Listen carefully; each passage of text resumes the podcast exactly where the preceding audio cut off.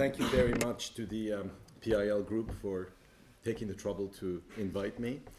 And um, I'm very pleased to share with you some uh, thoughts about my recent book, a copy of which unfortunately I don't have. So you have to use your imagination. Um, I don't know if anyone has a copy or not.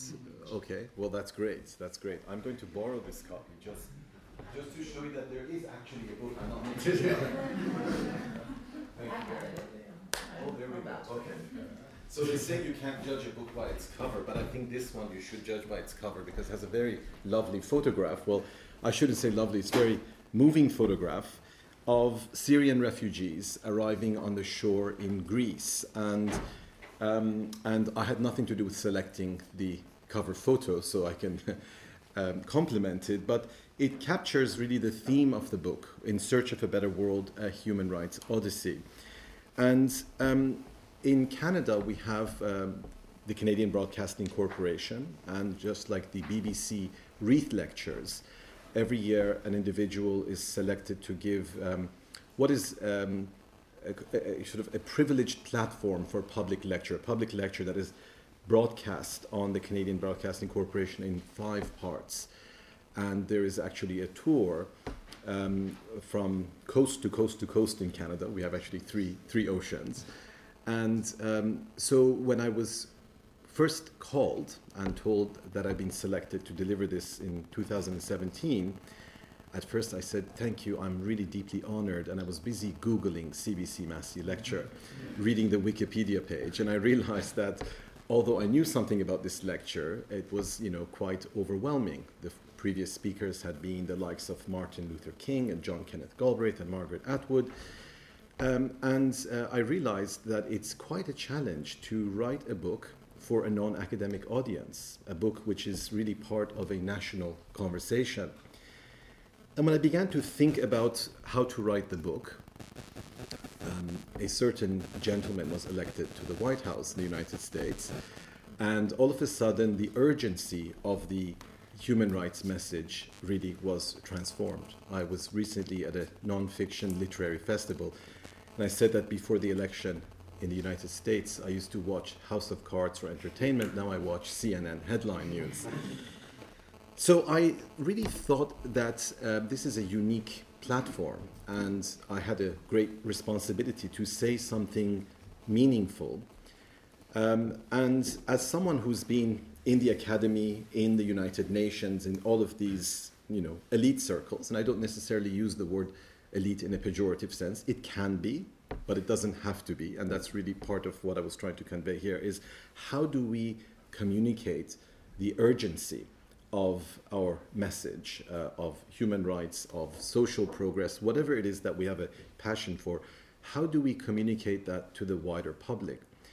And given what has happened in the world, where we witness sort of the unraveling of our uh, sort of liberal complacency uh, as we see the rise of um, public rage, uh, despair, hateful demagoguery.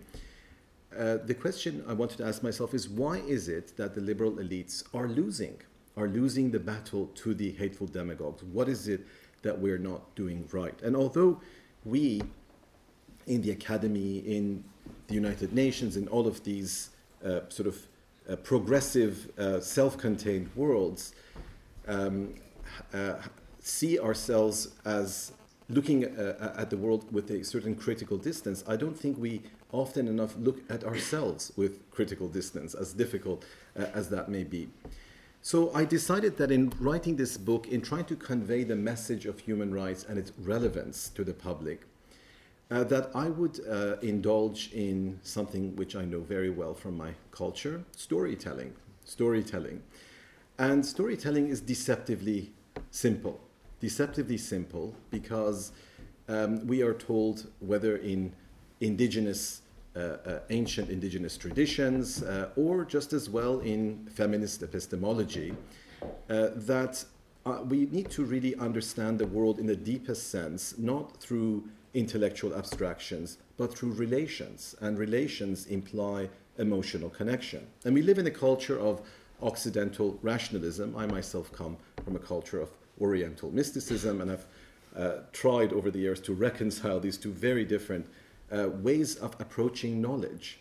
So uh, it occurred to me that uh, we need a populism of empathy, that in order to convey the uh, uh, deepest message uh, underlying the concept of human rights, that of human dignity, we need not just to peddle in intellectual abstractions and cutting edge theories, which has its own place, but that uh, there is now a pressing urgency for us to speak about these issues in a way that is relevant to a wider public discourse.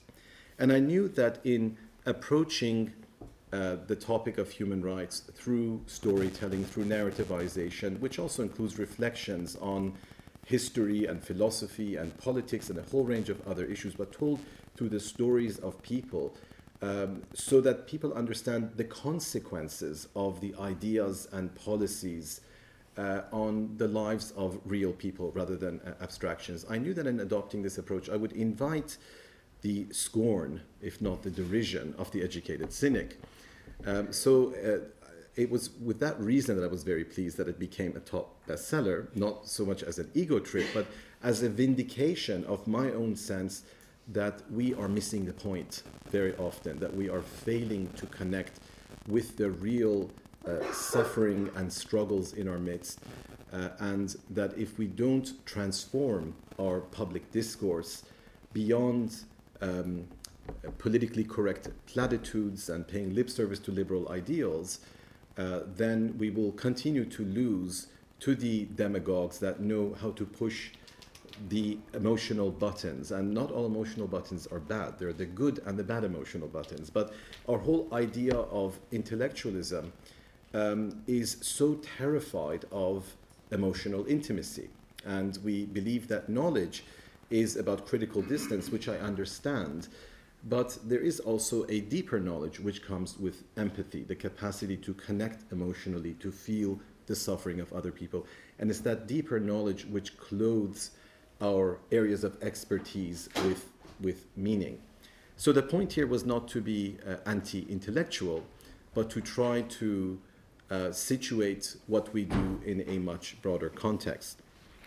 So the story begins, in a sense, um, with my own story, which is no better or worse than anyone else's story, but I can really tell best only my own story. And I speak about what it was like as a nine year old to leave Iran, which was my uh, country uh, of birth. And the first words in the book are I speak a little English, because I came as a nine year old and told that we would have to leave in an awful hurry and go to this place called Canada. And I was deeply distressed that I would have to leave behind my friends, my toys, my cats, and everything that I really enjoyed about my life there. And to go to a place where I heard people lived in igloos. And my dear colleague, Professor Björklund, who's also at McGill, uh, lives in Montreal during the winter, and she will testify that's not far from the truth. We don't live in igloos, but sometimes we wish we could so um, it was quite a culture shock to arrive in Canada as a nine year old. And um, I remember one of my first encounters with normativity was my fascination with why Canadians o- obeyed traffic regulations coming from the chaotic streets of Tehran, where survival of the fittest uh, um, applied. And uh, it was a very different reality, and I went through the process of adaptation. Another uh, memory I had was seeing color television for the first time and realizing that John Wayne actually doesn't speak Persian, but he speaks English, uh, something uh, that was quite surprising. So, the uh, reason I begin with that story is to explain my own journey in search of a better world, which is why the book is called A Human Rights Odyssey. And as a, an immigrant uh, teenager, I was trying to do what every adolescent does, trying to fit in, overcompensating, being one of two brown children in my schoolyard, and trying to be more Canadian than the Canadians. Um, so for me, um, human rights was hardly my priority. My priority was disco music. I hate to say it. I know this is being recorded. This is the end of my academic career. Um, so I had, uh, you know, the typical sort of priorities of any uh, adolescent. And then when I was 16 years old, and the revolution in Iran uh, was reaching the apogee of its uh, violence, certain events uh, completely altered the course of my life. Now, I reflect on the role of intellectuals throughout this book in various chapters. And in this particular case, I reflect on how, when Ayatollah Khomeini was in Paris in 1979, about to return to Iran on his uh, sort of uh, triumphant homecoming after the uh, Shah uh, fled the country, uh, that one Michel Foucault met with him and was so uh, enamored by this charismatic figure that he called him the Iranian Gandhi. And uh, he was soon going to uh, regret those words and sort of delete, uh, de- delete the sort of uh, push the delete button and move on to other intellectual projects. Except for those of us in Iran, it wasn't really possible to move on. This uh, sort of charismatic figure would bring a reign of totalitarianism and terror in the name of uh, tiers-mondisme in the name of liberation and progress, which is always the case, which would result in the uh, execution just in the 1980s of an estimated 50,000 people in my country, some of whom were family members and loved ones. So, in this sort of bigger picture, um, where uh, people whose lives were forever changed and, in many cases, forever shattered one of my contemporaries in the Iranian uh, Baha'i uh, community to which I belong, uh, sort of long uh, persecuted religious minority, which has been the traditional scapegoat in Iran.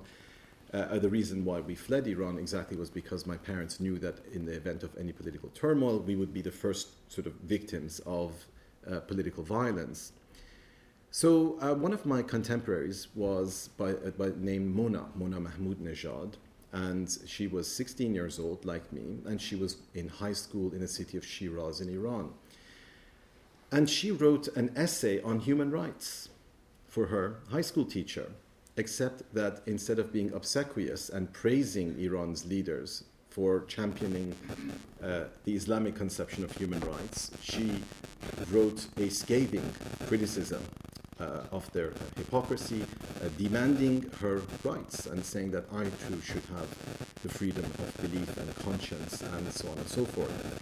For that, Mona was arrested. She was brutally tortured. And some months later, she was hanged together with nine other young women in Shiraz. And that completely shattered my world. Because the first thing I asked is why her and not me? We were both in the same community. The only difference is that my family came to Canada and she stayed behind in Iran. And that very basic question really was to change the course of my life. And I reflect on that because I think sometimes it's those intimate encounters with injustice that slice through our complacency like a knife. And that's what it did to me. As a 16 year old, I decided that it would be utterly irresponsible of me to uh, use the freedom and opportunities that I had in Canada in pursuit of selfish mediocrity. So I decided I was going to commit myself to fighting for justice. So, in a sense, it wasn't that I chose a human rights career, a human rights career chose me. It was the only path of redemption. And I mentioned this not to indulge in some kind of sentimentality or play the victim card, which I'm absolutely against, but to explain that ultimately, until we feel injustice, we will never understand why justice matters. We can talk to death about human dignity, about all of the fashionable concepts that we have, whether as politicians, as academics, as UN bureaucrats, whatever the case may be. But until we have an intimate encounter with what suffering really means, I don't think we will ever have that deeper motivation uh, to use our knowledge and our learning and the skills that we have for social betterment. So I recount how I ended up from the child that spoke a few words of English to the lectures, uh, to the lecture halls of Harvard Law School, and how the world looked. Um, on the one hand, um, being filled with uh, hubris, having you know gone to this very elite institution, uh, and the sense of success which that brings being uh, among all these incredibly uh, accomplished uh, individuals. I even had a classmate by the name of Barack Obama, who was a skinny kid, no one imagined would become the president one day. But I felt a sense of arrogance, a sense of a disconnect with suffering in the world. Just as everybody was saying the right things, everybody was indulging in uh, progressive platitudes, I felt that a deeper understanding of what is really happening in the world, the urgency with which we need to act, was lacking. And I would take that with me, that sense or that contradiction, uh, to the United Nations and to the many other places where I would end up in my career. The second lecture, um, and the first lecture is called The Knowledge of Suffering, and it's exactly about how the beginning of our journey is that deeper knowledge of why human dignity matters. In my second lecture, I uh, entitled "In Pursuit of, The Pursuit of Global Justice," I speak about uh, how I accidentally ended up being the first prosecutor in, in The Hague at the Yugoslav tribunal. It was truly random, being in the right place at the right time or the wrong place at the wrong time, depending on how you look at spending a decade of your youth dealing with mass graves and genocide. Um, and that point itself speaks to how um, the ICTY was seen in a very glamorous light. And part of it was glamorous. You were there making international law history. Every case that you litigated was groundbreaking jurisprudence. Uh, but uh, the grim reality of you know, the mothers of Srebrenica digging through mass graves to find bits and pieces of their children was anything but glamorous. And again, there's this incredible contradiction, uh, difficulty to reconcile this sort of elite enterprise, which was absolutely important, uh, with the grim reality that it was intended to, to address. And once again, when I was in uh, Bosnia in those years where uh, ethnic cleansing and genocide shattered this sort of post Cold War euphoria, Francis Fukuyama was speaking about the end of history. Um, it occurred to me how little those that are shaping our thoughts and our policy really understand the reality on the ground. And it was in those years that I read, while I was in Sarajevo, Samuel Huntington's Clash of Civilizations, which is probably one of the most influential pieces of our time, which I think is utter garbage, if I may say.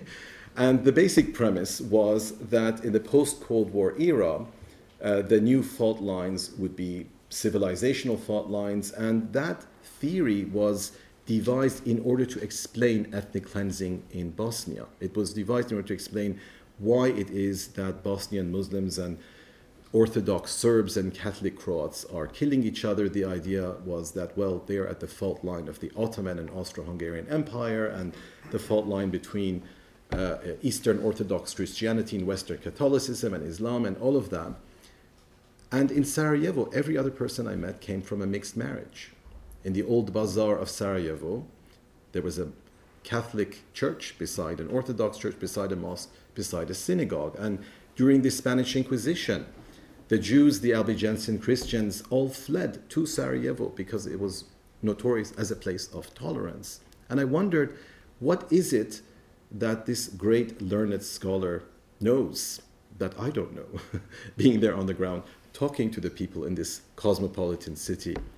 And it occurred to me, as uh, Warren Zimmerman, the last US ambassador in Belgrade, wrote, that the war in the former Yugoslavia was not a case of spontaneous combustion. Pyromaniacs were required. And it was really an instance of the instrumentalization of identity to rip a society apart uh, as uh, a means uh, for uh, acquiring power.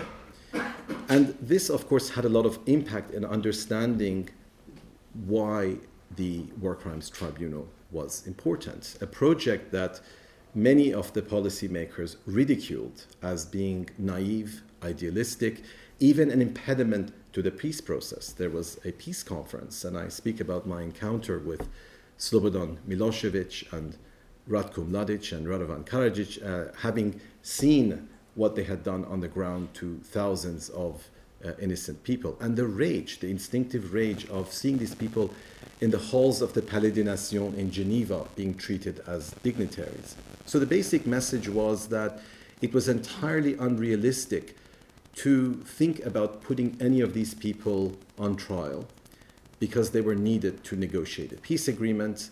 Uh, and uh, I realized that my biggest asset was my naivete as a 20 something year old idealistic student who simply had this instinctive urge to see justice done.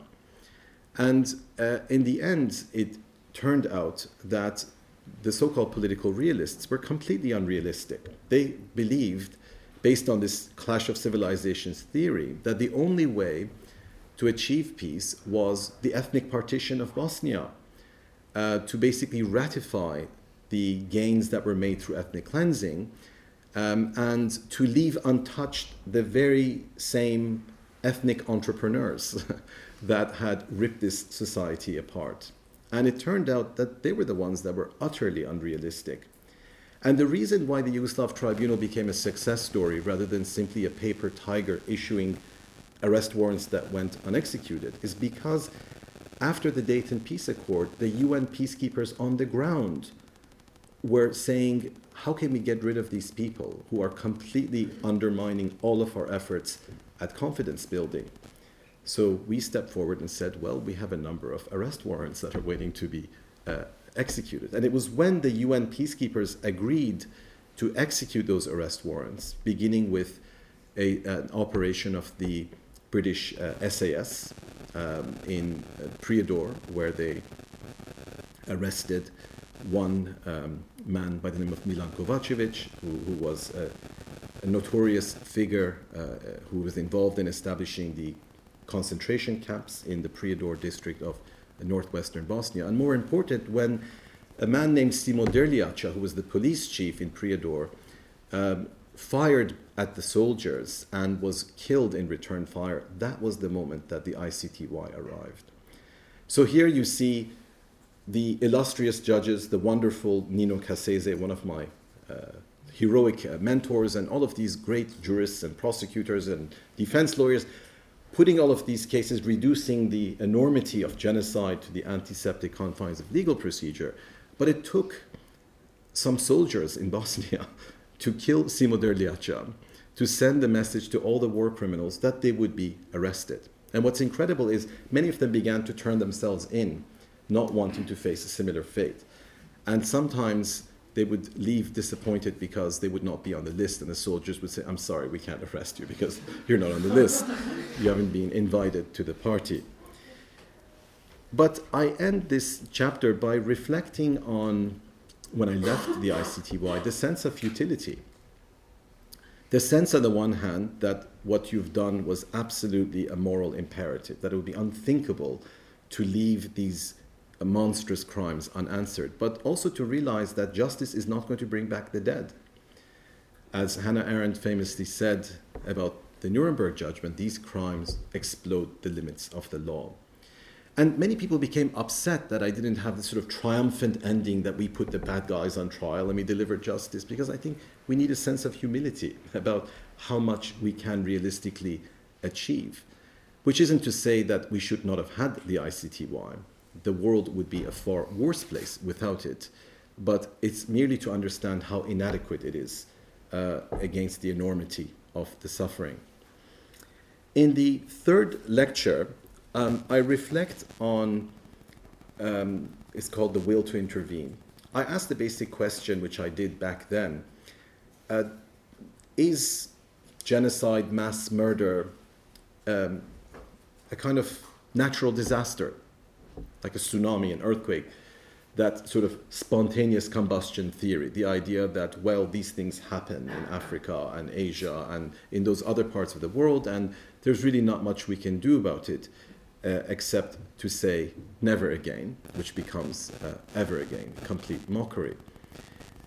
And I reflect on my uh, experience with Rwanda to ask the basic question about radical evil uh, in our midst. And I tell it through the story of one of my wonderful students, who I think you, you know, Andrea, Eloge, Eloge Butera, um, who came from the dirt classrooms of Kigali as a Tutsi child who was humiliated to um, become one of our outstanding uh, alumni from uh, McGill Law School. And Eloge's story is remarkable uh, in terms of the randomness of his survival. Eloge and his family were Tutsi, and during the mass killing which began in April of 1994, he and his family fled to the École Technique Officielle, which was the headquarters of about 150 Belgian peacekeepers. There were 2,500 UN peacekeepers in Rwanda at the time, um, and everyone thought that they would be safe at the UN compound because the genocidaires were going through the streets, basically killing people who were Tutsi based on their identity cards or based simply on their physical appearance. By the time Eloge and his family arrived there, um, the UN compound was overflowing. There was no space, and they were turned away. And they thought that they would die. And miraculously, Eloge survived because he was denied entry to that school. In the later uh, days of April, the UN Security Council decided that in response to the genocide, it would withdraw, withdraw the UN peacekeepers.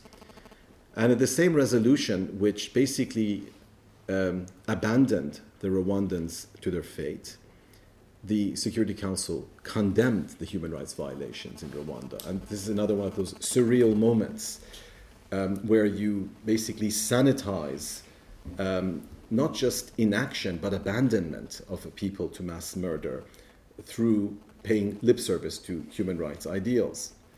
The fact was that Rwanda didn't matter. A million lives in Africa were completely unimportant, inconsequential. Nobody would lose a vote for abandoning people in Rwanda. But beyond bemoaning what happened, the horrors of the Rwandan genocide, I reflect on the anatomy of genocide. Could we have seen this coming? And I come to the startling conclusion that the genocide could probably have been either prevented or significantly impaired through the simple measure of shutting down a radio station in Rwanda. And that radio station was uh, Radio Télévision Libre des Mille Collines, which was the weapon of mass destruction, without which it would have been impossible to mobilize the tens of thousands of machete wielding killers that were required in a poor developing country to kill um, up to a million people in three months, a killing rate three times that of the Nazi concentration camps. So this was a televised Holocaust. It happened in our midst. It happened a year after President Clinton went to the US Holocaust Memorial Museum's inauguration and said, never again. So we like Holocaust remembrance because it's detached from the challenges of the present. It's no longer about Myanmar, Syria, Darfur, Rwanda, Bosnia. It's about some fetishistic remembrance which doesn't implicate our complicity as bystanders in the present. In the case of Rwanda, during that period, 95% of the population lived in rural areas, 70% were illiterate. RTLM was their sole source of information. And the word of RTLM was the word of God. Indeed, the uh, prescription for the murder of the Tutsis was called the Ten Commandments, invoking biblical imagery among a very religious and obedient population. So I asked the question what would have happened if that radio station was shut down? How would it have been possible to mobilize so many foot soldiers, so many willing executioners? And I come to the conclusion once again that the problem isn't that we don't have a brilliant theory, the problem isn't that we don't have the right policy, the problem is we don't care. There is no empathy. We don't feel the suffering of other people. We don't want to pay a price for our ideals. I'm just going to move on very quickly uh, because I don't want to take up too much of your time. And I may as well turn this into therapy session. I'll lie down on this sofa here and you can all listen to me for a few hours.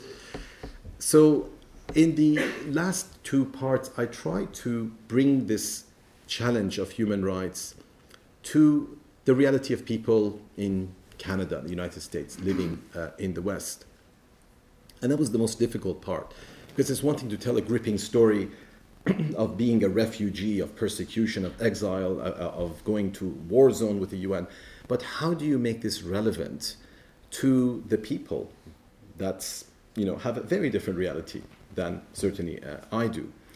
And um, during this lecture tour, I went from the Yukon in the Canadian Arctic to British Columbia to Newfoundland to Quebec to Ontario, and I really uh, saw people that I would never have come into contact with. Everything from you know uh, sort of an indigenous smudge ceremony with which the lecture tour began to people in small fishing communities in Newfoundland. So I, I, now I want to write a book about the book tour because it was a transformative experience to really see the extraordinary capacity of people for empathy. And this is what I want to talk about quickly uh, in the last two lectures. The fourth lecture was called The Oneness of Humankind. And it began with September 11th, 2001, when I had just left the UN after 10 years of exhaustion, despair, and no one was really talking about PTSD in those days. Um, but I, uh, after the birth of my son, held sort of the miracle of life in my hands, and I said, enough of death, enough of genocide. I had become angry at the victims. I'd become angry at how my perhaps uh, inability to have proper boundaries had actually destroyed my life. So I said, to hell with human rights, I'm going to private practice. I'm going to become a corporate lawyer, and I went to New York uh, I worked with Debevoise and Plimpton, an excellent law firm, and I was doing international arbitration. And I was on top of the world, literally. I was on a beautiful skyscraper with a panoramic view of Manhattan. Um, and then on September 11th, my two year old boy and his mom and my parents were on the way to the World Trade Center. And for several hours, the telephone lines were down. I didn't know if they were dead or alive.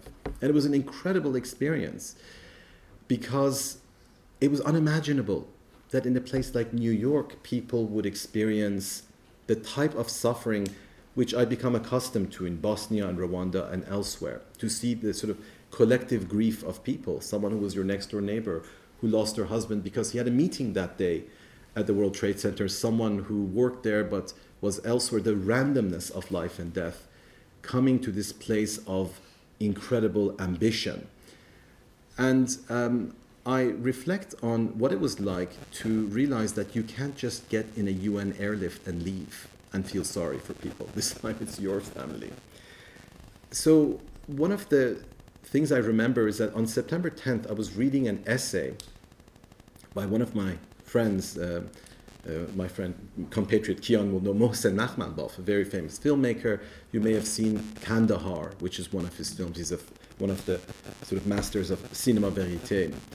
And he had made Kandahar with a bunch of Afghan refugees, and that was his art to just take ordinary people and make extraordinary films out of their stories. And Kandahar was a story of how the world had abandoned Afghanistan, how no one cared that the Taliban were massacring people, uh, how people were starving to death, and this country, uh, which had been a pawn during the Cold War, when we were more than happy to train and arm jihadists, had simply been abandoned because it was no longer useful to anyone.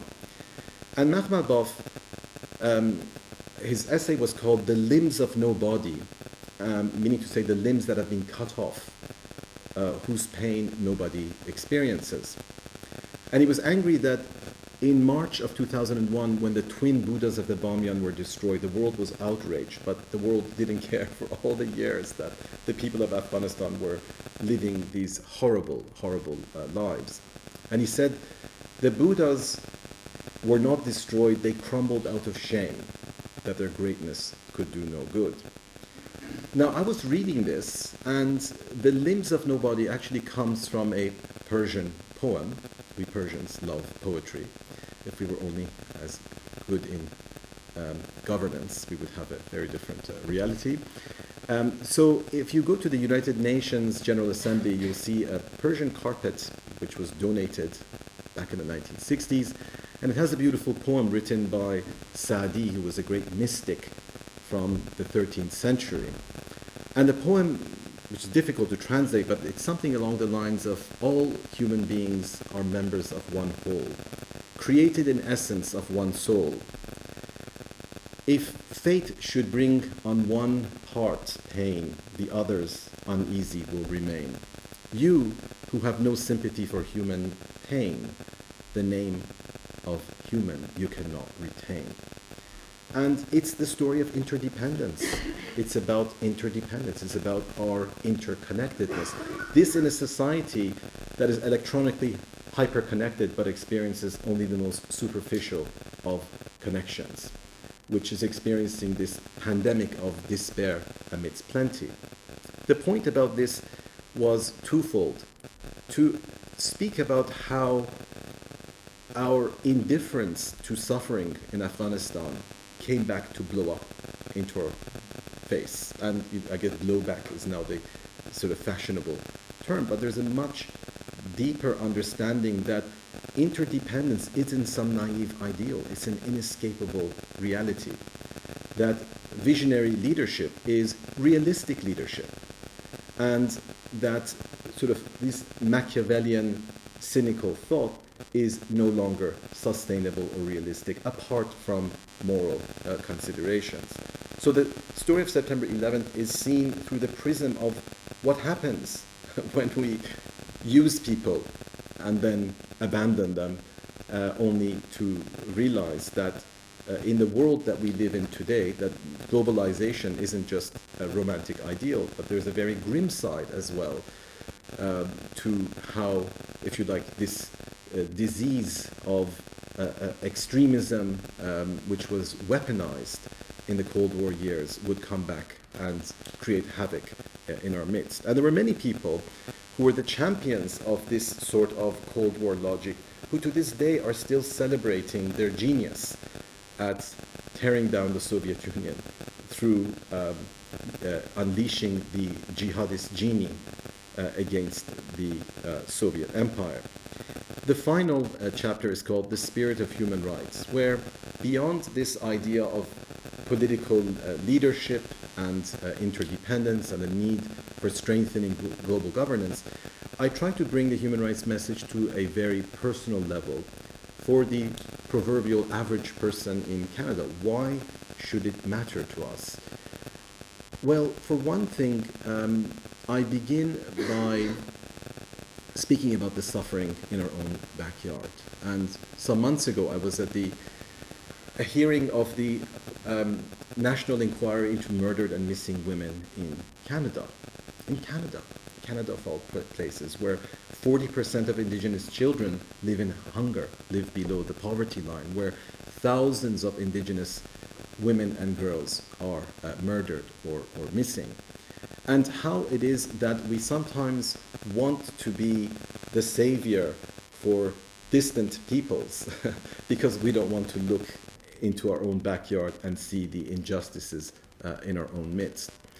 But I go beyond that to uh, speak about how, in a culture of consumerism, we confuse superficial sentimentality with genuine empathy. And worse, worse, we exploit the suffering of other people for branding exercises and um, uh, demonstrating our own virtue. So I begin with an image of red carpet events, Hollywood celebrity who I'd encountered at the World Economic Forum in Davos. They will never ever invite me there again after what I've written here, but that's fine. And um, so the fashion magazines are writing about the beautiful two piece outfit of this celebrity, and there's another celebrity with a $40,000 Hermes Birkin bag, and it's an amazingly glamorous event. The cameras are there. British Prime Minister David Cameron and Foreign Secretary William Hague are uh, fawning over this celebrity, Angelina Jolie, uh, like schoolboys. What is the event? It was the Global Summit on Victims of Sexual Violence in Armed Conflict in London in the summer of 2015. And it was a spectacular event. It received extraordinary media coverage, and one could say it was a good thing because it brought to the surface the terrible reality of sexual violence. And in, in that particular time, Um, the um, forgive the expression, but it was from Margaret Wallström, who was the, the UN Special um, uh, Rapporteur on Victims of Sexual Violence. She called Congo the rape capital of the world, especially Bunia and Ituri, where thousands and thousands of girls had been raped under the most uh, horrifying circumstances. So this conference was about um, drawing attention to their plight. So who could disagree with that? Except, except, the conference cost five million pounds, and almost nothing was given to the NGOs on the front lines that are actually helping these poor people who are living with their trauma day in and day out. There was no follow up, there was no strategy, there was nothing. It was a big spectacle and it was forgotten. And now, who talks about the victims in the Congo? We've moved on to the Yazidi, and the Yazidi are also being forgotten. Maybe now it's the Rohingya. And it's this kind of flavor of the month approach towards activism, which is not about genuine empathy, it's not about meaningful engagement, it's about uh, our own, uh, I call it moral narcissism, trying to pretend that we have virtue without paying the price, without uh, meaningfully engaging with the reality and asking ourselves, is what we're doing actually helping those in whose name we, we speak? So I'm just going to wrap up by saying that uh, all of this may sound quite depressing uh, and it's a difficult read. And I received hundreds of emails, and uh, uh I, I, really learned a lot from the reaction of people to, to what I'd uh, written.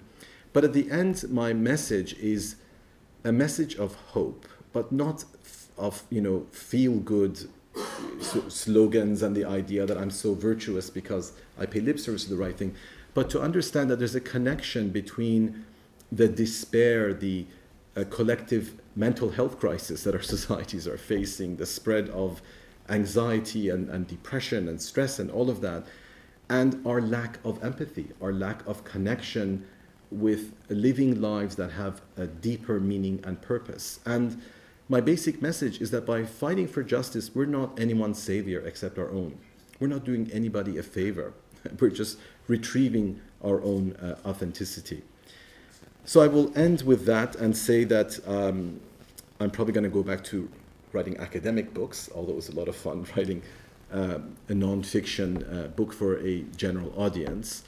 Uh, but at least um, for me personally, it has been a tremendous learning opportunity uh, to reevaluate um, why it is that what we do as educators, as scholars, as practitioners, uh, why is it that it matters, and how can we um, make it uh, even more relevant to the pressing challenges of our time? So I'm sorry for going on for so long. Okay. I will stop there. Okay. I promise. Thank you very much.